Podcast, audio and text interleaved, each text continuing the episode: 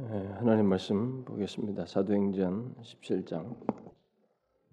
사도행전 17장 22절, 23절. 원래 23절인데 22, 23절 같이 읽도록 합시다. 시작.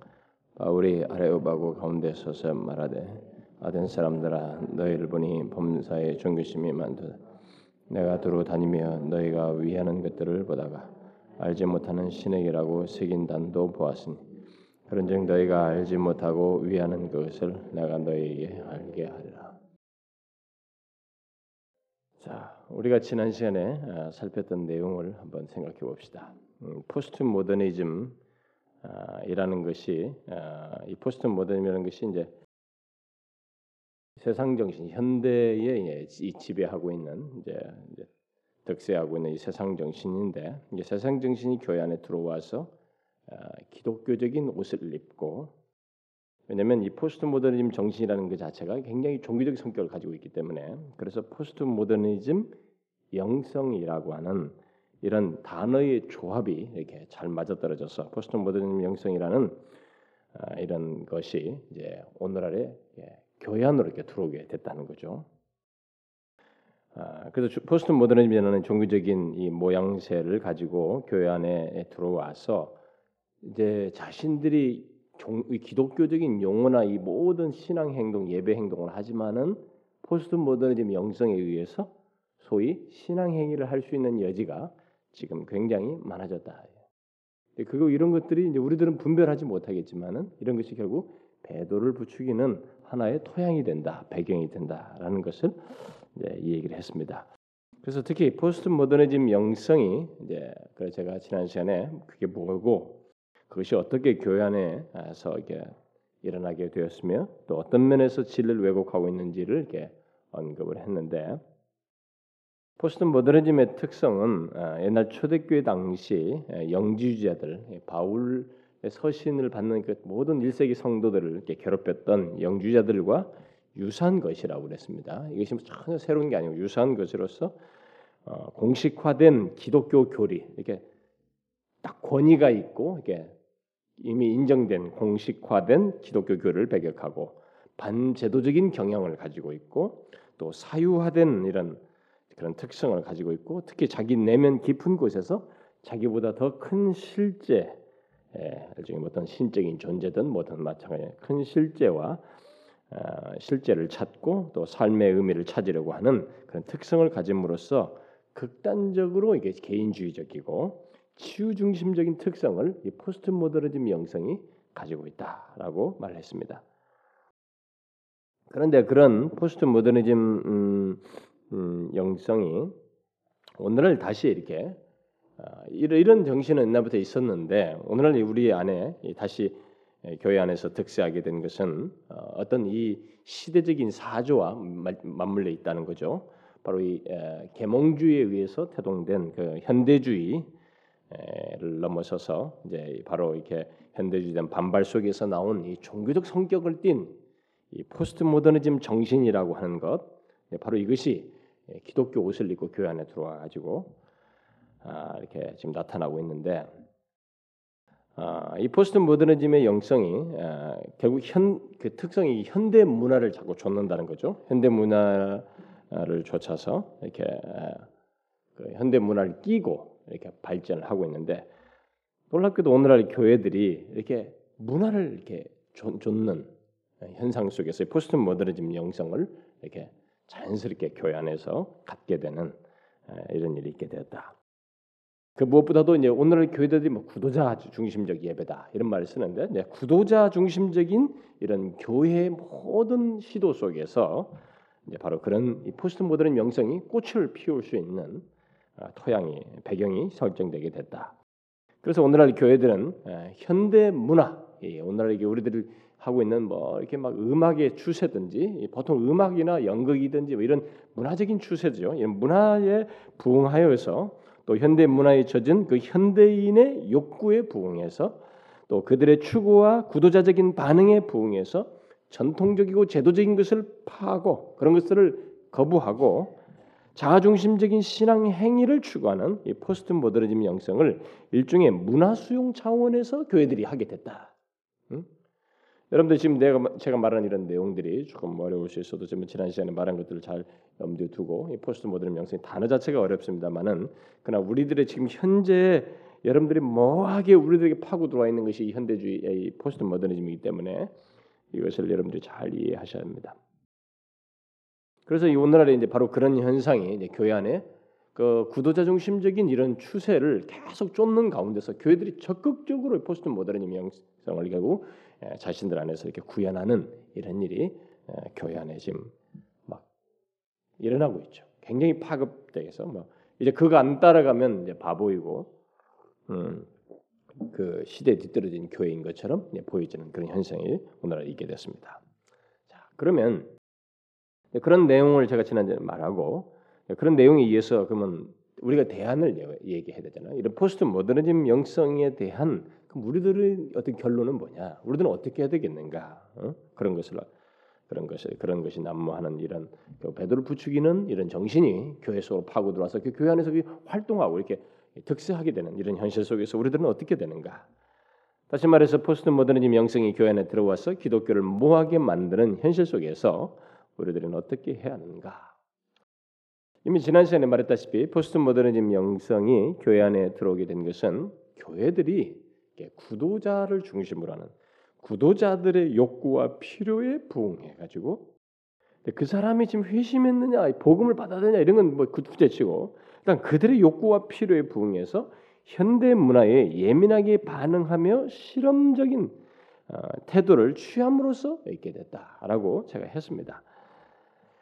따라서 포스트 모더니즘 영성이 난무하는 이 시대에 우리들이 취할 태도는 다른 것이 아니고 바로 웰스의 말대로 하나님의 은혜와 진리로 이 문화를 비추는 것입니다. 이 포스트 모더니즘이 빨아들인 어? 그 현대에게 이 문화를 비추어서 분별하여서 대응하는 것입니다. 자, 이 문화 문제는 굉장히 복잡한 문제입니다. 이것은 이 문제만 시리즈로 한다 할지라도 1년, 2년 해도 될 만큼 문화 문제는 우리들의 삶의 필드이기 때문에 이것을 기독교적으로 조명한다는 것은 굉장히 복잡하고 지금까지도 많은 논쟁이 있었습니다. 기독교가 문화와 상관없이 살 수도 없고 관련성을 다 우리 삶의 필드이기 때문에 여기서 벗어나 살 수가 없는 것이거든요. 그런데 문제는 뭐냐? 이 문화를 지금 포스트 모더른 명성이 막그 문화를 이렇게 업고 교회 안에 살때 이미 거기에 뭐가 빠졌거든요. 음? 그리고 그것에 이 그 현대 문화, 이 포스트 모더니즘 수용하고 있는 현대 문화에 있는 그 배경 배후가 있어요. 이런 것들을 우리가 하나님의 은혜와 진리로 잘 분별해서 대항하는 것이 있어야 된다는 것입니다. 구체적으로 어떻게? 제일 중요한 것은 이게 분별하기가 너무 어려워요.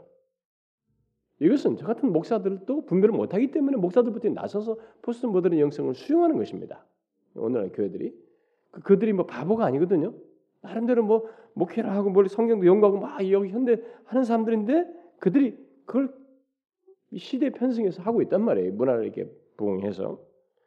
그래서 일차적으로 이 그리스도와 이 문화 아, 사이의 관계, 그리고 그리스도와 문화가 이 대조를 이룬다고 하는 이 사실을 깊이 인식하는 것이 일차적으로 필요합니다.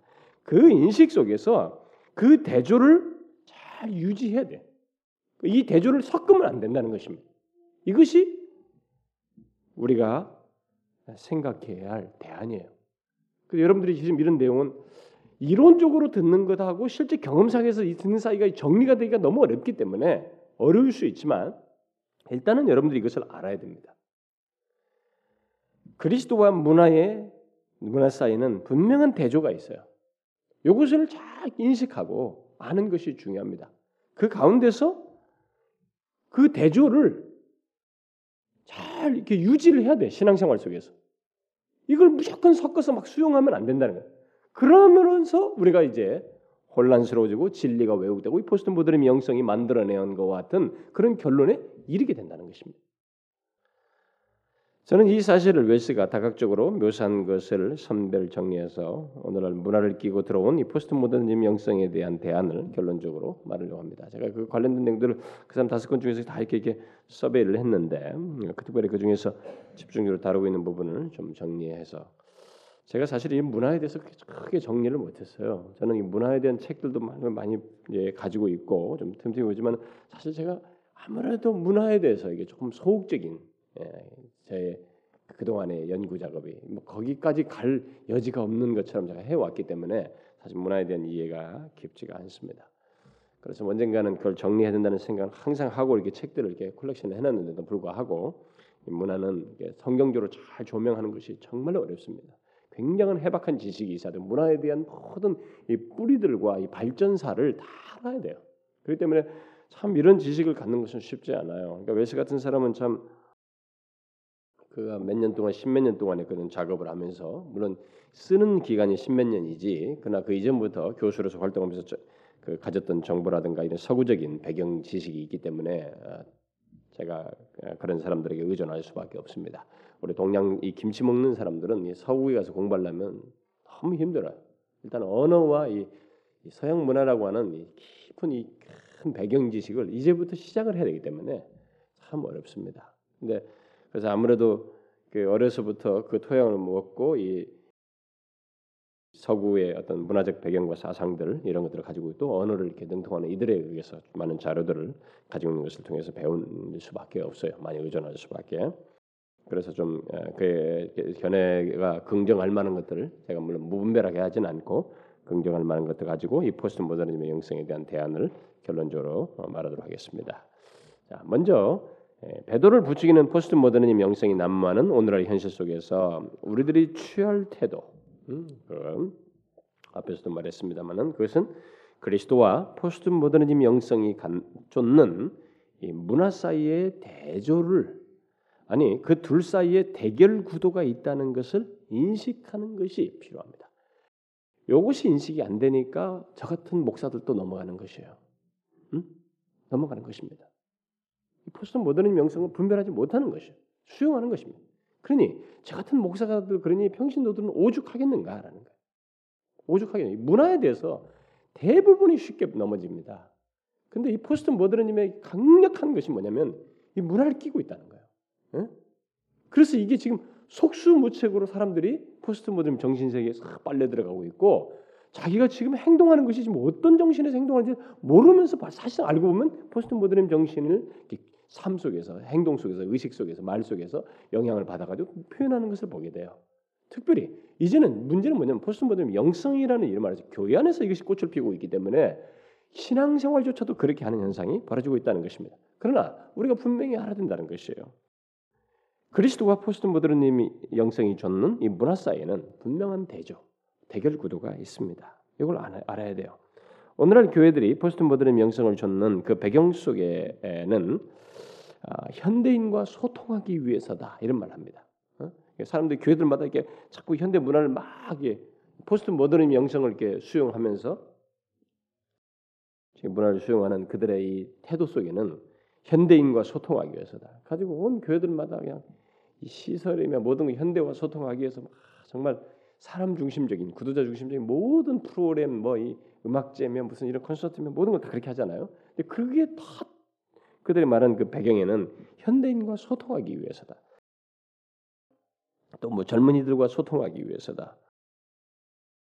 또 그들을 교회 안으로 끌어들이기 위해서다. 이렇게 하면서 현대 문화를 수용하고 현대 문화를 친구처럼 아무런 분별 없이 이렇게 수용하는 현상이 오늘 우리들에게 이렇게 보편적으로 일어나고 있습니다. 그러나 문화와 그리스도 사이에는 분명한 대결 구도가 있습니다. 이것을 우리가 알아야 돼요. 따라서 포스트 모더니즘 영성이 예, 문화를 조차 그 어떤 이론을 갖고 행하는 것은 결국 반기독교적이라는 것을 우리가 알아야 됩니다. 반기독교적인 예, 것을 행하는 것이라는 것을 아, 유념해야 돼요. 웰스는 그 둘 사이를 어둠과 빛의 관계요, 거짓 믿음과 진리 관계이며 타락한 것과 거룩함의 관계이다 이렇게 말했어요. 그리스도와 문화의 관계를 그렇다고 해서 문화와 단절해야 된다는 것은 아닙니다. 단절할 수가 없어요 우리가. 단절해야 된다는 말은 아니에요. 지난 교역사를 보게 되면 문화와의 단절을 꾀하면서 스스로를 고립시켰던 이 교회 안에 무리들이 있었습니다. 예, 만약 우리가 그렇게 하게 되면 단절하게 되면 문화를 변화시키지 못하겠죠. 예? 이 문화를 개혁하거나 그 안에서 어떤 영향을 미치지 못할 것입니다. 그래서 결국 그럼 뭘 말하냐? 문화를 변화시키려면 이 대조되는 것을 알고 대결을 해야 된다는 것이에요. 응? 거기에 대해서 적극적인 대결을 해야 된다는 것입니다. 어? 뭔가 이게 뭐가 뭐가 잘못된지를 분명히 밝히는 이런 대결을 해야 된다는 것이죠. 그리고 그 대결을 위해서 위해서는 웨스 말대로 전략적으로 생각하는 것이 있어야 합니다. 다시 말해서 포스트 모더니즘 영성이 전혀 새로운 것이 아니고 이것은 뭐 오늘 이 시대만 있는 것이 아니고 이게 원래 뿌리가 있고 계속 되어왔던 옛날부터 아주 오래된 것이라는 것을 우리가 안과 동시에 이런 포스트 모더니즘의 영성의 이면에 세계관이 있다고 하는 것을 파악하고 그 세계관을 파악해야 돼요. 네? 그래야만이 바르게 전략적으로 정말 생각하고 대결을 할 수가 있다는 것입니다. 우리들이 이런 것을 모르게 되면 이게 문화, 여러분 우리는 문화에 대해서 굉장히 그 좋은 선입견을 다 가지고 있습니다. 문화는 그래서 불교도 문화재로 다루기 때문에 국가가 손을 못 해요. 조금만 뭐 건드리면 문화재 이렇게 합니다. 거기는 문화예요. 그래서 그 국가적인 많은 지원이 국비가 불교에 다 들어갑니다. 왜냐하면 거기는 문화로 취급하거든요. 종교로 취급 안 해요. 절 같은 이런 것은. 그러니까 우리는 문화에 대해서는 국가적인 시책이나 모든 것에 우리는 호의적이야. 그래서 이 예수 믿는 사람들도 다 문화에 대해서는 그렇게 생각합니다. 그러나 그 이면에 하나님을 적대하는 반그리스도적인 세계관이 존재한다는 것을 아는 것이 필요합니다. 다시 말해서 포스트모더니즘 영성은 아, 이교도들의 영성에서도 어, 나타난 것이고 초대교회 당시 영지주자들에게서도 어, 나타났던 것이에요. 나타났던 것인데 모두가 공통적으로 그 안에 어떤 세계관을 가지고 있습니다. 따라서 우리가 포스트 모더니즘 영성을 극복하려면 바로 그 배후에 있는 세계관을 알고 해결해야 돼. 해결해야 돼요. 그걸 알고 분별하고 거절해야 됩니다. 여러분 세계관이 무엇입니까? 쉽게 말하면 그것은 세계를 이해하는 체계입니다. 여러분도 알다시피 우리는 그것을 통해서 무엇이 궁극적이고 참되고 우리의 경험이 무엇을 의미하며 우리가 서야 할 위치가 무엇인지를 결정합니다. 그만큼 세계관이 중요해요. 그래서 이런 면에서 세계관이 없는 사람은 없는 거예요. 이 세상에. 다 세계관은 나름대로 자기가 안 가졌던 몰라서 그렇지 다 가지고 있어요. 그런 삶의 구조를 가지고 있기 때문에 그런데 포스트 모더니 영성 배후에 있는 세계관은 어, 그 이전에 이 계몽주의 배경을 가진 현대주의의 진보적인 세계관에 대한 반발로서 과거의 이교 사상을 닮은 세계관이에요. 그 이전에 이교 사상들을 닮은 세계관입니다. 특히 하나님과 삶을 이해하는 데 있어서 포스트 모더니즘 영성과 성경적인 신앙은 그런 이교적인 배경을 가지고 있기 때문에 완전히 다릅니다. 하나님과 삶을 이해하는 데 있어서 포스트 모더니즘 영성과 성경적인 신앙은 달라요. 그런데 이게 섞어져서 교회 들어와 있는 거예요 지금. 그 사람들이 그걸 그게 이제 기독교 영성으로 혼합돼요. 이해하면서 좀 따르고 있는 이런 현상이 벌어지고 있다는 것입니다. 그래서 웰스는 이 니그렌이라는 사람 스웨덴 학자죠. 니그렌이라는 사람의 주장을 인용하여서 포스트 모던 영성은 에로스 영성이다 이렇게 말을 하면서 반대로 성경적인 신앙은 아가페 영성이다 이렇게 그 말을 그 말을 인용해서 말을 했습니다. 쉽게 말하면 포스트 모더니즘 영성은 에로스 곧 인간의 욕구와 동경과 갈망으로부터 시작되는 영성이고 그래서 나로부터 시작하는 영성, 아래로부터 시작하는 그런 영성이고 반대로 성경적인 신앙은 아가페 다시 말해서 인간이 아닌 하나님으로부터 시작하는 영성 이런 근본적인 다른 면이 다른 차이가 있다는 것입니다. 그러니까 이것을 하나님부터 시작하기 때문에 이것을 위로부터의 영성이다 이런 말을 붙이기도 했습니다.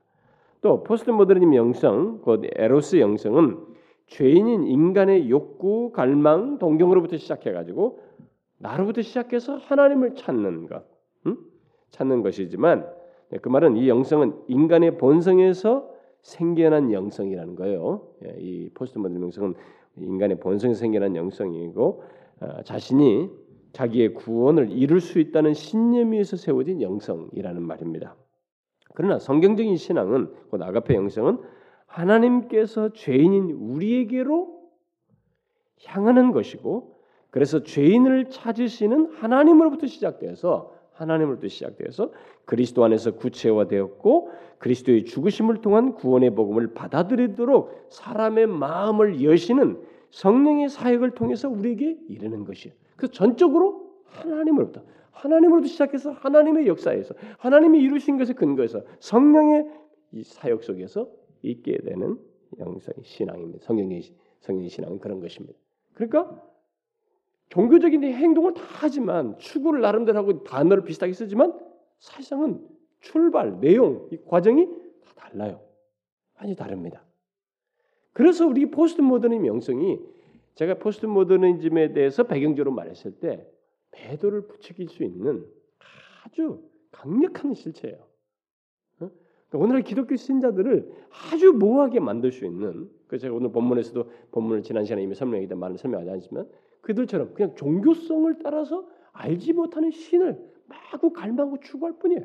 그러나 결국 그들은 그 신을 정확하게 알지 못하는 그러니까 그 종교적인 행위 것이 그걸 신이라 하나님이라 이름을 붙여서 추구하긴 하지만 그 포스트 모더니즘 정신을 따라서 하기 때문에 결국 아래로부터 나로부터 시작하는 영성이기 때문에 다르다는 것입니다.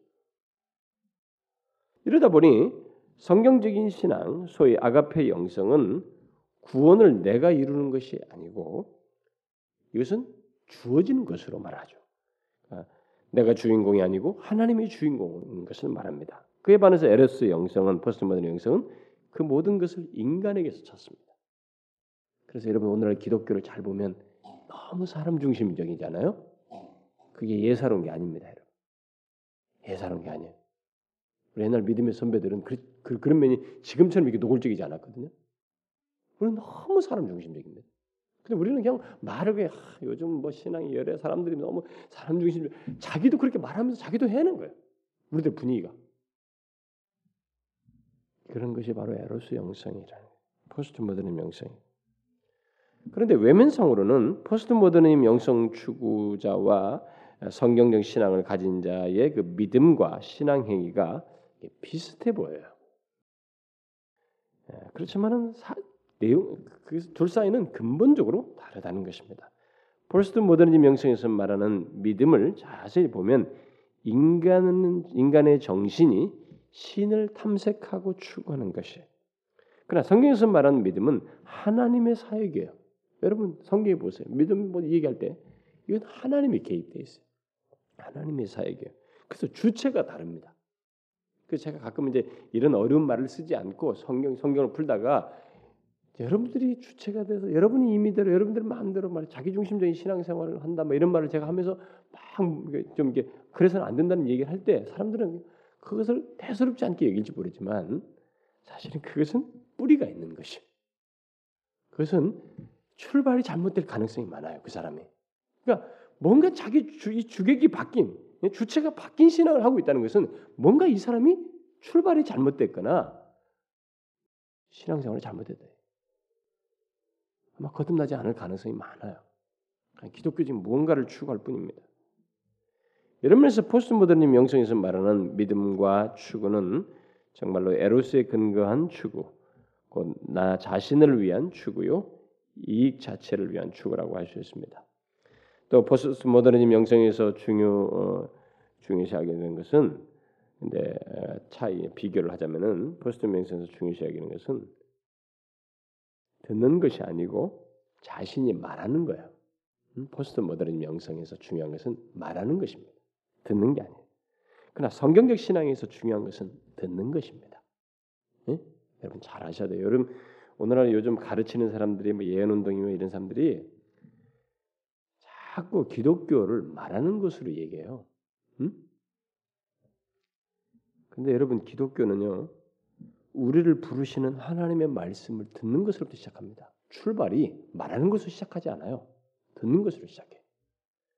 우리를 부르시는 하나님의 말씀을 듣고 그 말씀의 하나님 앞에 서서 듣는 것이에요. 이게 기독교 신앙이에요. 그래서 포스트 모더니 명성을 수용한 교회들 속에서 보는 그 특징은 신학과 진리 체계를 중심에 두지 않습니다. 듣지 않으니까 신학과 어떤 진리 체계를 중심에 두지 않아요. 그리고 진리로 인한 고난 같은 것이 없습니다. 뭘 하나님 말씀을 들어야 하나님 옆에 서서 그 말씀을 듣, 는 듣는 자이어야 그 그것으로 인해서 그것이 중심이 되고 그 내용이 자기를 지배하고 또 그것으로 인한 따르다 보니 고난도 있고 어려움이 있는데 포스트 모더니즘은 그런 게 없단 말이에요. 대신 자신들의 말이 난무하고 그 가운데서 자신들이 만든 즐거움이 있을 뿐이에요.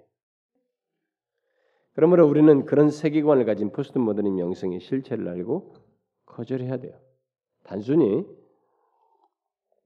문화의 유혹 정도로 어? 또는 어, 세계관의 유혹 정도로 생각하면 안 됩니다. 응? 단순한 유혹거리 정도로 생각하면 안 되고 그래서 그냥 뭐 우리 보면 아, 요즘 세상에 뭐 무슨 단어에 뭐 어떤 노래 가사에 뭐가 있고 막 하나 이게 이렇게 간단하게 그냥 하나의 미끼 있는 것 정도 생각하면 안 되고 통째를 봐야 돼. 응? 그래서 우리가 그냥 단순하게 어떤 전술과 다양한 방법만 말하는 것을 넘어서서 진리로 이, 이 세계관을 알고 대결하는 것이 있어야 된다라는 거예요. 이게 포스트 모던 영성에 대한 지금 대안입니다. 왜냐하면 포스트 모던 영성은 문화적인 영성으로서 그 기저에는 반신주의가 깔려 있어요.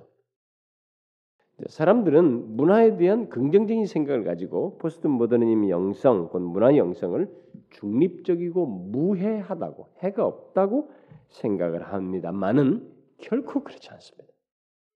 여러분 잘 보시면 오늘날 기독교들이 자꾸 문화를 쫓아서 막 가면서 저들이 지금 무해하다고 자꾸 생각하지만 정직하게 진리를 가지고 그 그것을 분별하면서 보면은 해로운 것이 엄청나게 많이 파생되어 있습니다.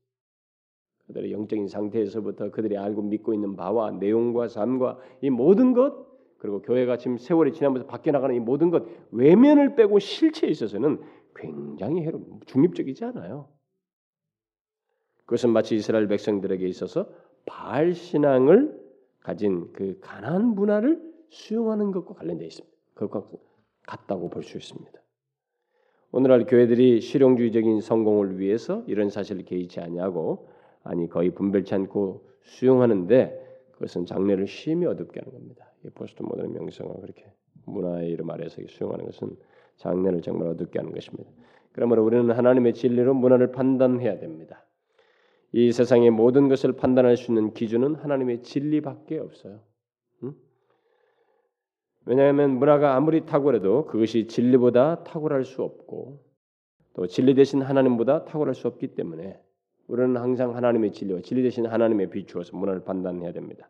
진리는 포스트 모더니즘 영성의 이면을 잘 밝혀줍니다. 진리만이 그것을 밝혀줘요. 바로 반하나님적이고 반기독교적인 내용을 밝혀줍니다. 우리는 포스트 모더니즘 영성을 대항하기 위해서 바로 이것을 보아야 돼요. 그 무엇보다도 포스트 모더니즘 영성의 핵심적인 내용인 세 가지 사실 정도는 최소한 봐야 됩니다. 뭐냐면 포스트 모더니즘의 그 핵심적인 내용 속에 자아에 대한 개념, 그다음에 진리에 대한 개념 그리고 추구하는 실제 뭐 특히 뭐 하나님이라도 말할 수도 있고 실제에 대한 이 개념 정도는 그것이 어떤 세계관 속에서 그런 걸 가지고 있는지를 우리가 알고 분별을 해야 됩니다. 먼저 포스트 모던 영성에서 그 인간의 자아와 관련해서 어떻게 생각하 인간의 자아는 하나님께로 나아가는 통로로 여깁니다. 포스트 모더니즘에서 인간의 자아는 그냥 우리의 본성이라고 해도 됩니다. 뭐 인간의 자아는 하나님께 나아가는 통로요 신성을 전달하는 신성을 전달한다는 전제를 가지고 있습니다. 이 자아가 신성을 전달한다. 그러니까 그 제가 플라톤의 그 철학을 얘기할 때도 그 말한 것과 비슷해요. 똑같은 것입니다. 그 자아가 그런 여기 안에서 그것이 일어나는 거죠. 그래서 분명히 성경은 인간의 본성을 타락했다고 말합니다.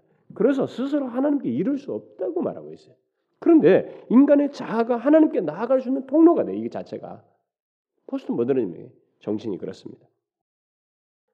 그러나 오늘날 포스트 모더니즘 시대에는 그런 내용은 이제 사실 뭐 이게 우리가 성경에서 강조하는 뭐, 뭐 인간의 전적인 부패, 타락, 인간의 본성을 타락했다, 하나님께 이를 수 없다 이런 내용은 너무 그냥 과리타분한 얘기예요.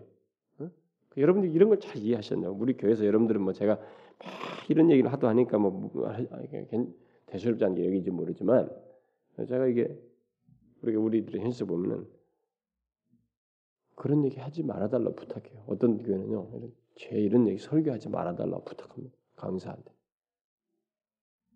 이게 이 포스트 모더니즘 시대에서 이런 전적인 부패, 타락 같은 것은 캐캐문 이야기예요. 시대에 뒤떨어지고 너무나 현실적인 현실성이 없는 얘기로 여겨지고 있습니다. 그런데 아, 그런데 아이러니한 사실은 뭐냐면 이 포스트 모더니즘 시대 시대에서 이 포스트 모더니즘에 젖어 있는 사람들의 포스트 모던 영성을 수용한 사람들도 마찬가지예요. 그들은 놀라울 정도로 이 세상에 있는 악에 대해서는 예민하다는 거예요. 자기가 살면서 뭐 너무 인생이 외롭고 공허하고 왜 이렇게 허망하고 말이지 왜 이렇게 인간이 저렇게 TV에서 나오는데 사람들 맨날 죽이고 이런 막 이런 막 불행스러운 일들이 벌어지고 응? 이런 악에 대해서는 그 자기 자신의 정서상에서 이렇게 굴절되는 현 경험들 왜 내가 이렇게 참 먹고 살만한데도 왜 이렇게 나는 허망한가 불행스러운가 이런 자신의 현실 속에 존재하는 악에 대해서 이런 것에 대해서는 굉장히 예민하다는 것입니다. 자신들이 쉼 없이 목격하고 듣는 수많은 악들이 있잖아요. TV를 통해서 듣고 주변에서도 보다시피 매일같이 듣는 비극스러운 현실과 뭐 나라와 사회 속에 넘치는 악에 대한 그런 많은 얘기들 뭐 이런 것들에 대해서는 굉장히 포스트 모더니즘 정신을 가진 사람들이 예민해하면서 그러면서 그것을 막 치유받고 싶어서 몸부림치면서도 놀라울 정도로 그 악의 근원인 죄에 대해서는 모른다는 거예요. 죄에 대해서는 이 얘기를 안 한다는 것입니다. 참 재미난 현실이에요. 거기에 대해서는 무지하다는 것입니다. 바로 죄가 이 세상의 모든 악을 존재하게 했는데도 불구하고 사람들은 자신의 삶 속에서 보고 듣는 또 경험하는 온갖 불행과 끝없는 긴장과 불안이 감도는 그런 현실 현실과 공함에 대해서 입으로는 수없이 말하면서도 그 원인은 죄에 대해서는 무지한 이런 아이러니를 가지고 있다는 것입니다. 그래서 물론 교회들이 신학을 잃어버렸기 때문에 그래요. 교회들이 신학을 잃어버렸고 진리를 내어 던졌기 때문에 분명히 우리에게 밝혀준 하나님의 계시된 이 진리를 내어 던지기 때문에 이런 현상이 세어났어요. 그래서 용기도 없어요 요즘은. 어? 그걸 외칠 용기도 없는 것입니다. 여러분 한번 어디 든 가보세요. 이게 보면은 죄에 대해서 누가 적나라하게 설교하는 거 드물어요, 여러분. 없습니다. 진짜로 갈수록. 제가 어쩌다 뭐 죄에 대해서 얘기하면 사람들 굉장히 예민하게 예민합니다. 아, 좀 힘든 힘든 얘기했다고. 그래서 오늘날은 죄를 죄라고 말하지 않는 시대가 되었습니다. 우리는 이것을 포스트 모더니 명성을 수용한 교회들 속에서 쉽게 봅니다. 그만큼 우리들이 이렇게 왔어요. 여러분 죄에 대한 이해가 무너지면 어떤 것들이 맞물려서 이게 같이 무너지는지 아시죠? 뭐요? 인간에 대한 이해가 같이 무너집니다. 인간에 대한 이해. 그리고 하나님에 대한 이해도 같이 무너져요. 그 무엇보다도 인간의 본성, 자아에 대한 진리가 왜곡되게 되죠. 크게 왜곡되게 됩니다. 그래서 포스트 모더니즘 영성에서 인간은 죄로 인해 죄로 인해 어떤 단절되는 것, 뭐와 단절된다는 거, 이런 하나님과 단절된 이런 개념이 전혀 없습니다. 어, 그런 거 없이 성스러운 것으로 얼마든지 나아갈 수 있는 통로를 자신 안에 가지고 있다고 생각하는 거예요. 포스트 왕세. 그러니까 누구나 다 신을 만날 수 있어요. 누구나 뭐 어떤 자기 단절이나 이 막히는 것이 없습니다. 왜냐하면 이 죄에 대한 개념과 그 죄로 인해 인해서 하나님께 막히는 인간의 상태에 대한 이런 것들이 다 같이 무너져 있기 때문에 그래서 자아가 그 통로가 되는 거예요. 응? 성스러운 것으로 나아가는. 그래서 포스트 모더니 명성에서 그 원죄는 거의 어, 사라진 진리가 되는 거죠. 이런 원죄 같은 성경 개념은 당연히 무시됩니다. 근데 여러분 흥미로운 사실은 오늘날 교회들이 원죄 같은 것을 말하지 않는다는 거예요. 우리 우리 교회 출신 목사님 저기 다른 교회 갔는데 그 교회에서도 원죄를 뭐 얘기 안 한다잖아요. 원죄 같은 것은 말하지 않는다는 거예요. 원죄를 부정한다는 것입니다. 에? 에, 다윗이 자기가 태, 태중에 에? 범죄했다고 말했는데 죄중에서 태어났다고 말했는데 이런 얘기들을 싫어요. 그게 포스트 모더니즘 정신이고 영성입니다. 미국에서 복음주의자 중 52%가 원죄 개념을 부정했다는 충격적인 조사 결과가 있습니다. 2002년인가? 네. 복음주의자들이라는 거예요, 그들이. 근데 원죄 개념을 부정했다는 것입니다. 나는 오늘 한국 교회도 아마 원죄 개념에 대해서 이렇게 한번 조사를 해보면 많은 사람이 부정하지 않겠나. 벌써 우리도 이미 포스트 모더니즘 영향을 받아가지고 예수는 모르는 자들이 그랬다면 뭐 이해가 되겠습니다만은 소위 교회를 다닌 사람들이 수시로 이 세상에 자기 주변에서 TV나 이런 데서 충격적인 사건과 폭력과 막 총격 사건들 막 어? 어린아이들이 총을 막 쏴서 사람들 많이 죽이고 이런 그리고 뭐 어떤 온갖 탐욕스러운 행위들을 이렇게 뉴스를 통해 보면서도 그렇게 말을 한다는 것은 포스트 모더니즘 영성이 얼마나 사람들의 생각을 의식을 바꿔놨는지 어? 우리가 이것을 어, 생각할 수 있습니다. 그러니까 교회 안에 교회 안에 있는 사람들의 어떤 신앙과 삶까지도 다 왜곡시켜 버린 것입니다. 포스트 모더니즘 시대에서 죄는 그냥 질병이에요. 심리학에서도 그렇지만은 포스트 모더니즘도 같습니다. 그저 질병처럼 삶의 과정에서 몸에 배는 일종의 나쁜 습관 정도입니다. 여러분 얼마나 반성경적이에요? 성경은 죄에 대해서 뭐라고 말합니까? 죄는 하나님에 대한 반역이에요. 하나님을 향해서 쏘아대는 화살입니다. 대상을 분명히 목표점을 하나님을 향해서 취하는 태도예요. 그래서 성경은 죄를 상대적인 관계 속에서 설명하지 않고 하나님과의 관계 속에서 규정합니다. 죄는 하나님과 관계 속에서 이, 이 규정되는 것이에요. 죄, 죄가 결정되지는 것입니다. 그러나 조엘 오스틴 같은 사람에게서 보듯이 죄는 하나님과 관계 속에서가 아니에요. 심리적인 문제예요. 습관의 문제입니다. 포스트 모더니 명성을 수용한 사람들은 이렇게 원죄를 부정함으로써 자신들이 원하면 언제든지 자신의 방식을 따라서 성스러운 것을 또는 하나님을 얻을 수 있다는 생각을 합니다. 자신이 그런 것이 없으니까 원죄 같은 것이 없으니까 자기가 여기 그 통로에 여기 안에 자아가 그 통로에 있으면 언제든지 자기 원하는 대로 자기 방식을 따라서 성스러운 것 하나님을 얻을 수 있다 이렇게 생각하는 것입니다. 이러니 결국은 하나님에 대한 이해도 당연히 왜곡되게 되겠죠. 아니 성경과 다른 하나님에 대한 이해와 신앙과 삶이 뒤따르게 되는 것입니다. 그러므로 죄에 대한 성경적 이해는 하나님과 우리의 삶에 대한 바른 이해 전제예요. 이 포스트 모더니즘 영성에 있는 이런 가치, 세계관을 이런 이런 이런 것들 배경적인 배후에 있는 사상들을 우리가 간파해야 됩니다. 이것을 가볍게 생각하면 안 돼요, 여러분. 죄 때문에 우리는 거룩하신 하나님께 스스로 이룰 수 없어요. 원죄를 가지고 있기 때문에 하나님의 은혜 없이는 그의 거룩하심 앞에 설 수 없습니다. 내가 원한다고 해서 하나님께 이룰 수 있는 게 아니에요. 그건 가당치도 않는 것입니다. 그런 식으로 생각하면서 교회를 다니니 교회가 이거 무슨 장이 되겠어요? 그야말로 인간 중심적이고 자기 존중, 자기가 왕이 되는 거예요. 자기가 주권자가 되는 것이에요. 여러분 죄 때문에 우리의 삶 속에 현실 속에 다양한 악이 보이지 않습니까? 경험하고 있지 않습니까? 죄에 대한 왜곡된 개념 속에서 자아에 대한 왜곡된 개념이 그 이면에 있게 되고 하나님에 대한 이해도 어, 왜곡되는 일이 있는데 바로 이런 포스트 모더니즘 영성을 우리는 배격해야 된다. 분별해서 대항해야 된다는 것입니다. 점점 그런 분위기로 바뀌어가고 있지만 우리는 이런 왜곡된 영성을 대항해야 됩니다. 근데요, 여러분들은 제가 이 정도 말을 하고 앞으로 10년, 20년 지나고 나면 여러분들이 이 대세 속에서 우리의 분위기가 만들어진 풍토 속에서 이런 것들이 그냥 하루 만에 탁 바뀌는 게 아니라 조금씩 보는 문화, 드라마, 영화, 책, 남들의 얘기, 친구들의 얘기, 남들의 경험담, 누가 이렇게 사랑했는데 어쩌고 그러면서 주변에서 흔하게 듣는 얘기를 다 이런 포스트 모더니즘적인 정신을 흔하게 듣는 가운데서 성장하고 시간을 보낼 때 10년, 20년 지날 때 어려워요. 이게 분별하는 게 어렵다 이 말입니다.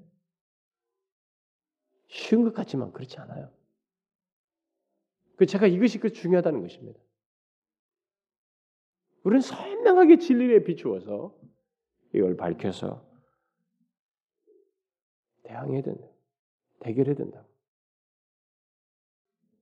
그 다음 우리는 진리에 대한 포스트 모더니즘의 영성의 이면 또한 보고 분별해서 대항해야 합니다. 포스트 모더니즘 영성은 사람은 모두 스스로 실제를 정하고 뭐 신 같은 존재를 비롯해서 자신만의 규정을 가질 수 있는 자유가 보장된 개인적인 공간을 가져야 한다는 신념을 실천하고 있습니다. 포스트 모더니즘 말하는 이 말이 무슨 말이냐면 자신만의 규정을 어? 규정을 가질 수 있는 자유가 보장된 개인 공간이란 이것은 아무도 침범할 수 없는 자기 자기만의 자기의 자, 자기 자신만이 가질 수 있는 이 어, 자유가 보장된 개인 공간, 아무도 침범할 수 없는 그런 것을 이 포스트 모더니즘은 말한다는 것입니다. 그래서 포스트 모더니즘의 특징 중 하나가 바로 이거 아닙니까? 어? 예, 예, 어떤 교리나 사상, 생각 또는 관점을 자신에게 강요하는 것, 누구에게 강요하는 것을 금하는 거 아니겠어요? 다원성과 상대성을 중요시 여기니까 그래서 상대주의적인 정신이 포스트 모더니즘 영성에 기저에 있는 것입니다. 그런데 문제는 이런 포스트 모더니즘 정신 또는 영성이 진리에 대해서도 그런 태도를 취한다는 것입니다. 그래서 진리를 개인적인 것으로 여겨요. 사유화합니다. 자, 여러분 잘 생각해야 됩니다. 오늘날의 교회 다니는 사람들이 얼마나 이 포스트 모더니즘의 이런 영성을 따라서 진리를 사유화하는지 모릅니다. 개인적인 예? 개인적인 것으로 여기는지 몰라요. 그게 마치 굉장히 뭐 뭐가 막 자기가 깊은 것처럼 말하는데 아니에요. 그게 포스트 모더니즘 영성입니다. 성경에서 진리는 공적이고 객관적이며 절대적인 것으로 말하고 있습니다. 그래서 포스트 모더니즘 환경에서 진리는 완전히 개인적이지만 이 성경에서 말한 진리가 공적이고 객관적이기 때문에 완전히 달라요. 둘, 둘 사이에. 그러니까 이것을 우리가 분별하고 섞이지 않도록 해야 돼. 계속. 10년 뒤도 20년 뒤도 30년 뒤도 섞이지 않도록 해야 된다. 그러니까 쉽게 말하자면 어, 포스트 모더니즘 환경에서 말하는 진리는 어떤 것에 그 참된 것은 내가 그렇게 생각하기 때문에 그런 거예요. 그러니까 진리가 사유화되어 있습니다. 개인적인 것으로 여기는 거예요. 그러니까 참된 것은 내가 그렇게 생각하기 때문에 그래요. 따라서 내가 참된 것이 다른 사람에게는 참되지 않을 수 있어요.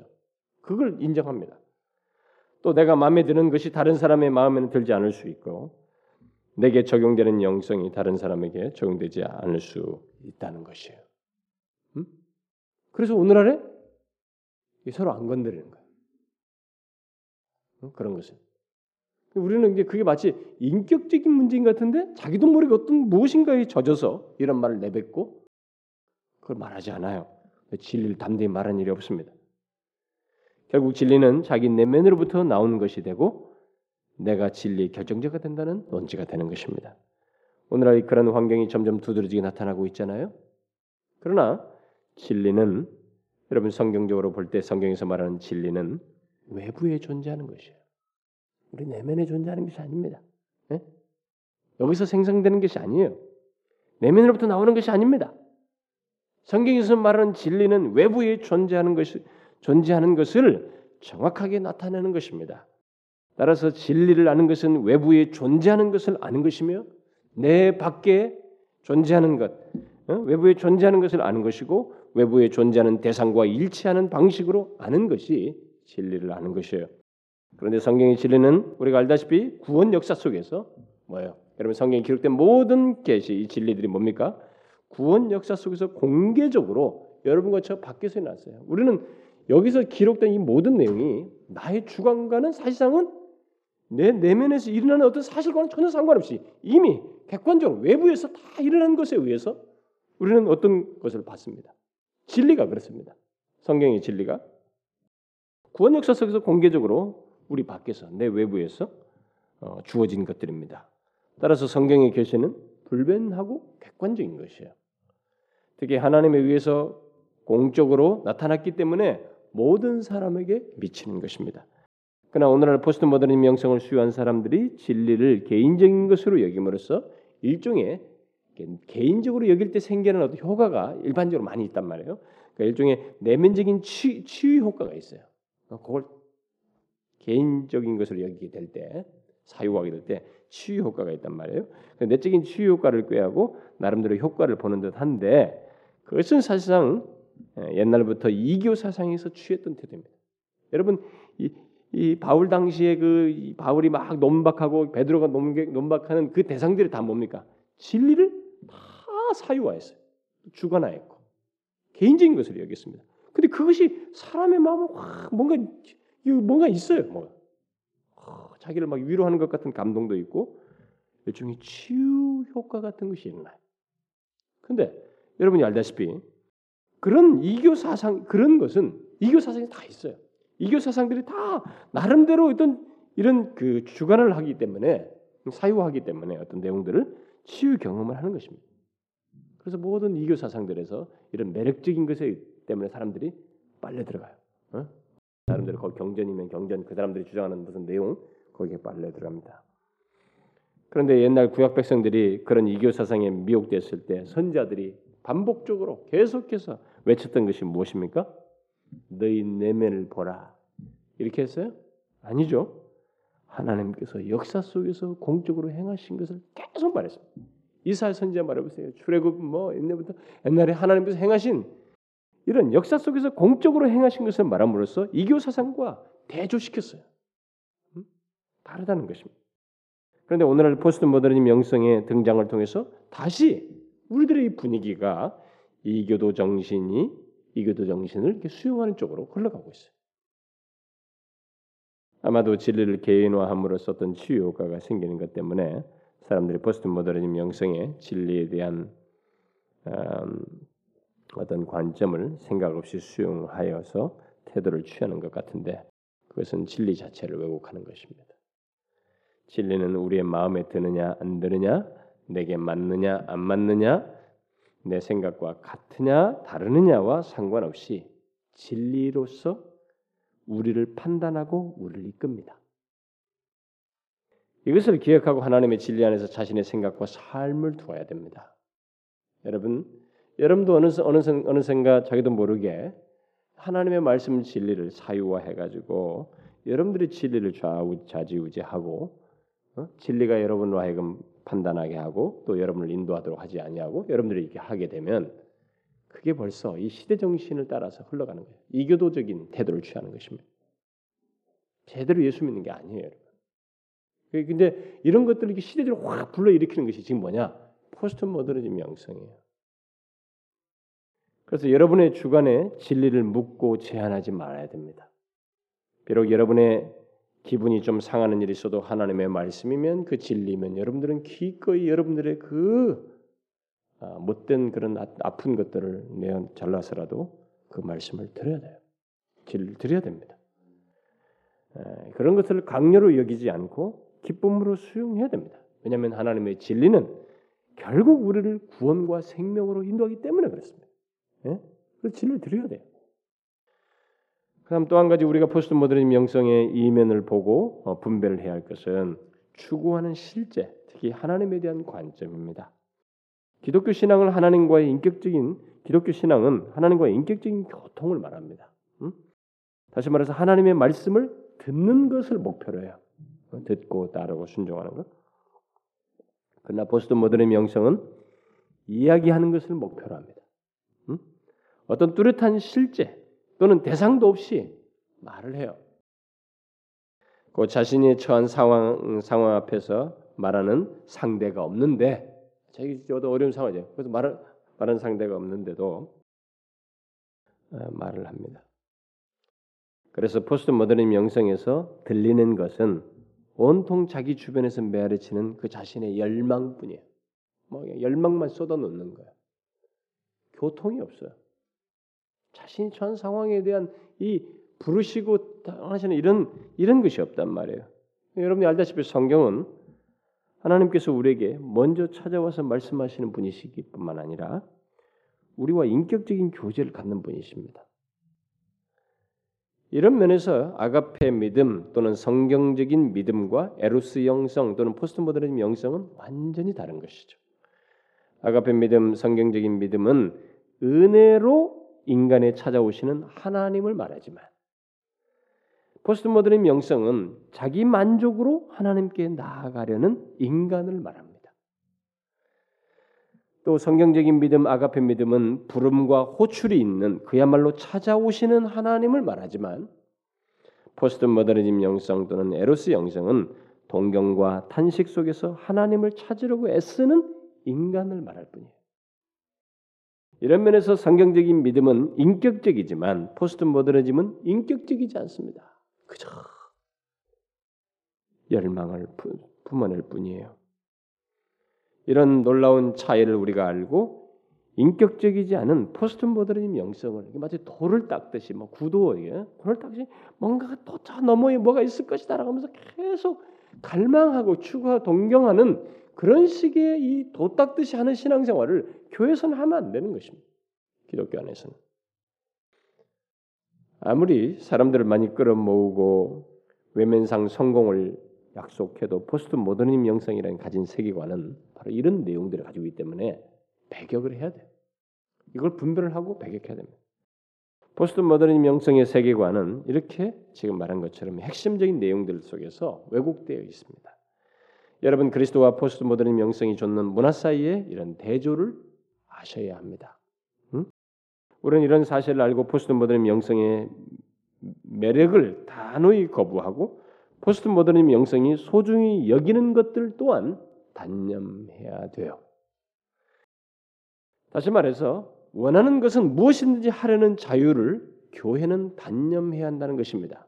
포스트 모더니즘은 그런 식의 논지를 갖지만은 원하는 것은 무엇이든지 하려는 이런 자유를 교회는 단념해야 돼요.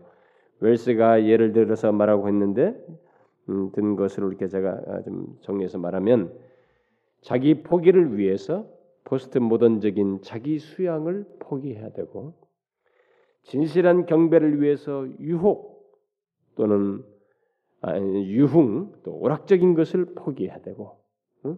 오늘날 교회들이 이, 이게 이게 대조된다는 걸 알아야 되는 거야. 막 유흥을 하고 여기서 막 오락적이고 말 이런 엔터테인먼트를 하면은 하나님을 진실하게 경배할 거라 이런 생각을 하면 안 되고 이렇게 두 개를 섞으면 안 되고 이 사람 말대로 진실한 경배를 위해서 유흥 이런 오락적인 것을 포기하고 진리를 위해서 직관에 의존하는 이런 것들을 포기하고 참된 증거를 위해서 마케팅 원리를 포기하고 참된 증거를 하려면 그 마케팅 방식으로 이거 하면 뭐죠? 그렇게 할 수 없잖아요. 포기하고 하나님 앞에서 신실하기 위해서 세상적인 성공을 포기하고 겸손을 위해서 권력을 포기하고 값비싼 순종을 요구하시는 하나님을 위해서 값싸게 손에 넣는 하나님을 포기해야 됩니다. 하나님을 내 마음대로 지휘할 수 있는 것처럼 생각하는 이런 것들을 과감히 포기해야 된다. 그게 다 포스트 모더니즘적인 정신들이다. 교회는 철저하게 하나님 방식으로 하나님의 일을 하고자 해야 됩니다. 이것은 사도들이 했던 것들이요 종교학자들이 했던 것이며 성경에서 일관되게 말하고 있는 내용입니다. 물론 포스트 모더니즘의 기준으로 보면 만약 우리가 철저하게 하나님 방식으로 하나님 일을 하게 되면 실패하는 것 같고 교회가 파산하는 것처럼 보일 수 있습니다. 데비드 웨스 말대로. 그러나 아주 중요한 한 가지 내용 결론이 우리에게 있다는 것을 잊지 말아야 됩니다.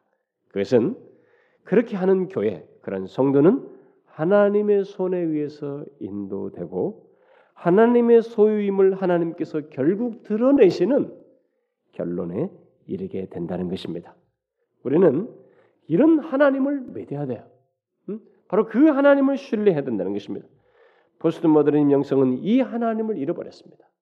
우리가 주물럭거리는 하나님이 있지. 바로 이런 하나님, 그가 우리를 주도하셔서 이끄시고 결국 그 방식대로 그 일을 행할 때 결론을 주시는 그 하나님에 대한 이해나 믿음이나 의지함 같은 것이 포스트 모더니즘 영성에는 없습니다. 그들이 말하는 하나님은 고작 해봐야 교회에 기대에 계시는 하나님 정도입니다. 우리는 그런 하나님이 아니라 곧 우리들의 프로그램과 우리가 만든 환경이 기댄 하나님이 아니라 은혜와 진리 가운데 계신 하나님, 어미하고 거룩한 임재 가운데 계신 하나님을 믿어야 합니다. 예? 내 안에서 주물럭거리고 내가 창출해내는 조립하는 하나님이 아니라 진리 가운데 계시며 거룩하신 하나님, 바로 이 하나님을 믿어야 합니다. 포스트 모더니즘이 중시하는 모든 것을 포기하고 그 매력들을 포기하고 이런 하나님을 구하며 그 하나님 안에서 살고 교회 생활을 하는 것이 어떻게 보면 바보처럼 여겨질 수 있습니다. 저 같은 목사에게서는 더욱 그렇습니다. 정말로 그게 바보처럼 보여요. 응? 참 이런 성공을 위한 온갖 방법들을 쓰고 이렇게 적당히 하는 이런 것들을 하지 않는 것이 하나님 방식대로 하나님 일을 하는 것이 정말 어떻게 보면 교회적으로 개인적으로 바보처럼 보여요. 그러나 이 길은 예수님께서 가신 길이고 사도들이 전해준 계시의 말씀이며 성경의 진리예요. 결론을 하나님이 주시는 이 길은 결론을 하나님이 주십니다. 그래서 우리는 이 길을 가야 돼요, 여러분. 분별하면서 막 섞인다고 아까 이 대조되는 이것이 막 섞여가지고 혼용해서 우리 쓸 것이 아니라 이 대조되는 걸 분별하고 그 상태를 유지해서 가는 일을 우리가 해야 된다는 것입니다. 웰즈는 이런 믿음을 가지고 현대 영성에 대항하는 개혁을 하는 것은 굉장히 어려울 수 있다고 미리 말을 합니다. 왜냐하면 교회 시설과 주변 환경과 프로그램들을 바꾸는 것은 하루 하룻밤에도 할 수 있지만 인간의 마음을 바꾸는 것은 이건 쉽게 할 수 있는 게 아니거든요. 이건 하나님만이 하시는 것이기 때문에 인간의 본성을 변화시키는 것은 하나님이 하시는 것이기 때문에 그것을 추구하면서 나간다는 것이 여간 어려운 게 아니에요. 여러분 제가 교회에서 계속 목회하면서 뭐 저뿐만 아니라 모든 목사들이 다 그렇지만은 제일 어려운 게 뭔지 아십니까? 아, 어느 때가 성도들이 어떤 사람이 좀된 것 같아요. 그래가지고 막 나도 기분이 막 업됩니다. 아주 야 기대를 확 하고 있습니다. 저 사람이 야 이렇게 막 은혜가 넘치고 좀 변화가 되고 좀 하나님 나아지면 조금 있으면 피 꺼져 있는 거 보면 같이 또확 인간의 본성은 내가 할 수 있는 게 아니에요. 여러분. 이건 정말로 인내를 가지고 하나님이 하시는 것을 믿고 나아가는 길 속에서 볼 수 있는 길이에요. 그러니 여기에 포스트 모델 명성을 따라서 문화에 편성하고 뭐 방법을 순수하고 뭐 이런 걸 따라서 인간의 심리적인 것으로 막 대리 만족하면서 이렇게 가, 이걸 가지 않는 것이 얼마나 고통스러운 것인지 여러분들이 알아야 됩니다. 사실 목사들이 그렇게 안 가는 것은 그건 내가 볼 때 특별한 목사들이 만약 그런 목사가 있다면요, 저는 특별한 목사라고 생각합니다. 뭔가 아는 것이 있기 때문에 그렇지 그 불가능해요 거의 이 세대 속에서. 여러분 우리는 이 구도자 중심적인 영성 대신 성경이 말한 믿음과 삶을 구해야 됩니다. 예? 지금 이 문화, 이 포스트 모던 영성 배후에 있는 이 문화와 그리스도 사이에 이 대조된다는 대결 구도를 잘 분별하고 이걸 섞는 이것이 지금 이 현상인데 섞지 아니하고 분별하면서 우리는 성경이 말한 믿음과 삶을 그 진리 안에서 살아가는 이런 것이 있어야 됩니다. 여러분 제가 이 포스트 모더니즘 영성에 의해서 더 배도를 부추기고 실제로 배도하는 일이 많게 될 여지가 있는데 이것을 통해서 우리가 이것을 잘 분별하고 다음 세대, 다음 세대 우리가 사는 날 동안에 세월이 흘러가도 그걸 분별할 수 있어야 돼요. 우리 모두 포스트 모더니즘 영성이 중시하는 것들을 여러분 기꺼이 포기하자는 것입니다. 네? 문화를 등에 업고 자아중심적인 신앙 태도를 또 여러분들이 좋아할 수많은 문화적인 이런 그 매력들을 분별하여 거부하고 대신 사람의 본성을 변화시키는 하나님을 끝까지 믿자는 것이에요. 진리 안에서 나아가면서 말씀과 성령에 의한 그 변화를 기대하면서 나아가자는 것입니다. 그리고 계시된 말씀이 규정하고 있는 기독교, 객관적인 계시에 기초한 기독교를 끝까지 믿고 나아가자는 것입니다. 진리를 사유하고 뭐 심리학이나 이런 실용주의 다 뒤섞어서 진리를 왜곡된 이런 것이 아니라 분명히 진리가 우리를 판단하게 하고 우리를 인도하게 하는 것 바로 계시된 말씀에 의해서 우리가 규정 규정되지고 따르는 바로 그런 기독교를 끝까지 믿고 나아가자는 것입니다. 여러분보다 목, 여러분보다 저 같은 목사가 사실 그게 더 어려워요. 여러분들도 같이 인내하면서 어, 힘을 실어야 됩니다. 마지막으로 웰스가 어, 용기 있는 기독교에서 말한 내용을 인용하고 마치겠습니다. 어, 사도적 기독교가 전하는 것은 사적인 영성이 아니라 진리였다. 신성이 접근하는 길을 제공하는 것은 자아가 아니라 그리스도였다. 완전히 두개 대조되죠. 초대 기독교가 전한 것은 편안한 컨트리 클럽이 아니고 그리스도였고 그리스도는 고통이 따르는 순종을 요구하셨다. 기독교의 주된 관심사는 이 세상이 거꾸로 뒤집힐 때 하나님이 시공간에서 행하신 일이었지 프로그램과 멋진 드라마를 배가시키는 일이 아니었다. 우리가 영상을 원하고 오락을 좋아할지 모르지만 교회가 전할 진리는 십자가에서 죽고 다시 살아나신 그리스도이다. 여러분, 이런 기독교를 끝까지 믿자는 거예요. 아시겠죠? 기도합시다. 하나님 아버지, 우리가 쉽게 접하고 있는 이 세상 정신조차도 또 교회 안에 그 옷을 입고 들어온 그 세상 정신조차도 쉽게 분별하기 어려운 그런 시대에 우리가 살고 있습니다. 우리는 마치 진리를 배우고 있으니 모든 걸 다 할 것 같지만 하나님이여 우리가 항상 쉽게 접하고 있는 문화라는 옷을 입고 그것을 쫓는 가운데서 우리에게 파고 들어온 이 세상 정신들 하나님 배도를 붙이는 이 포스트 모더니즘 영성을 하나님이 우리가 제대로 잘 분별하고 그 배후에 있는 왜곡된 진리들과 세관들을 잘 분별하여 대적을 합니다. 대적하며 하나님이여 그것을 뒤섞어 우리가 혼란한 상태로 주님을 믿는 것이 아니라 그 대결 구도를 잘 유지하며 끝까지 진리에 서서 주님을 믿는 저희들 되게 하옵소서. 하나님 아버지 그러기 위해서 우리가 더욱더 하나님의 진리를 알게 해주시고 하나님이여 성경에 계시된 하나님과 모든 계시의 모든 진리들 그 교리들을 더욱더 깊고 풍성하게 알 수 있도록 기회 주시고 인도해 주옵소서. 예수 그리스도의 이름으로 기도하옵나이다. 아멘.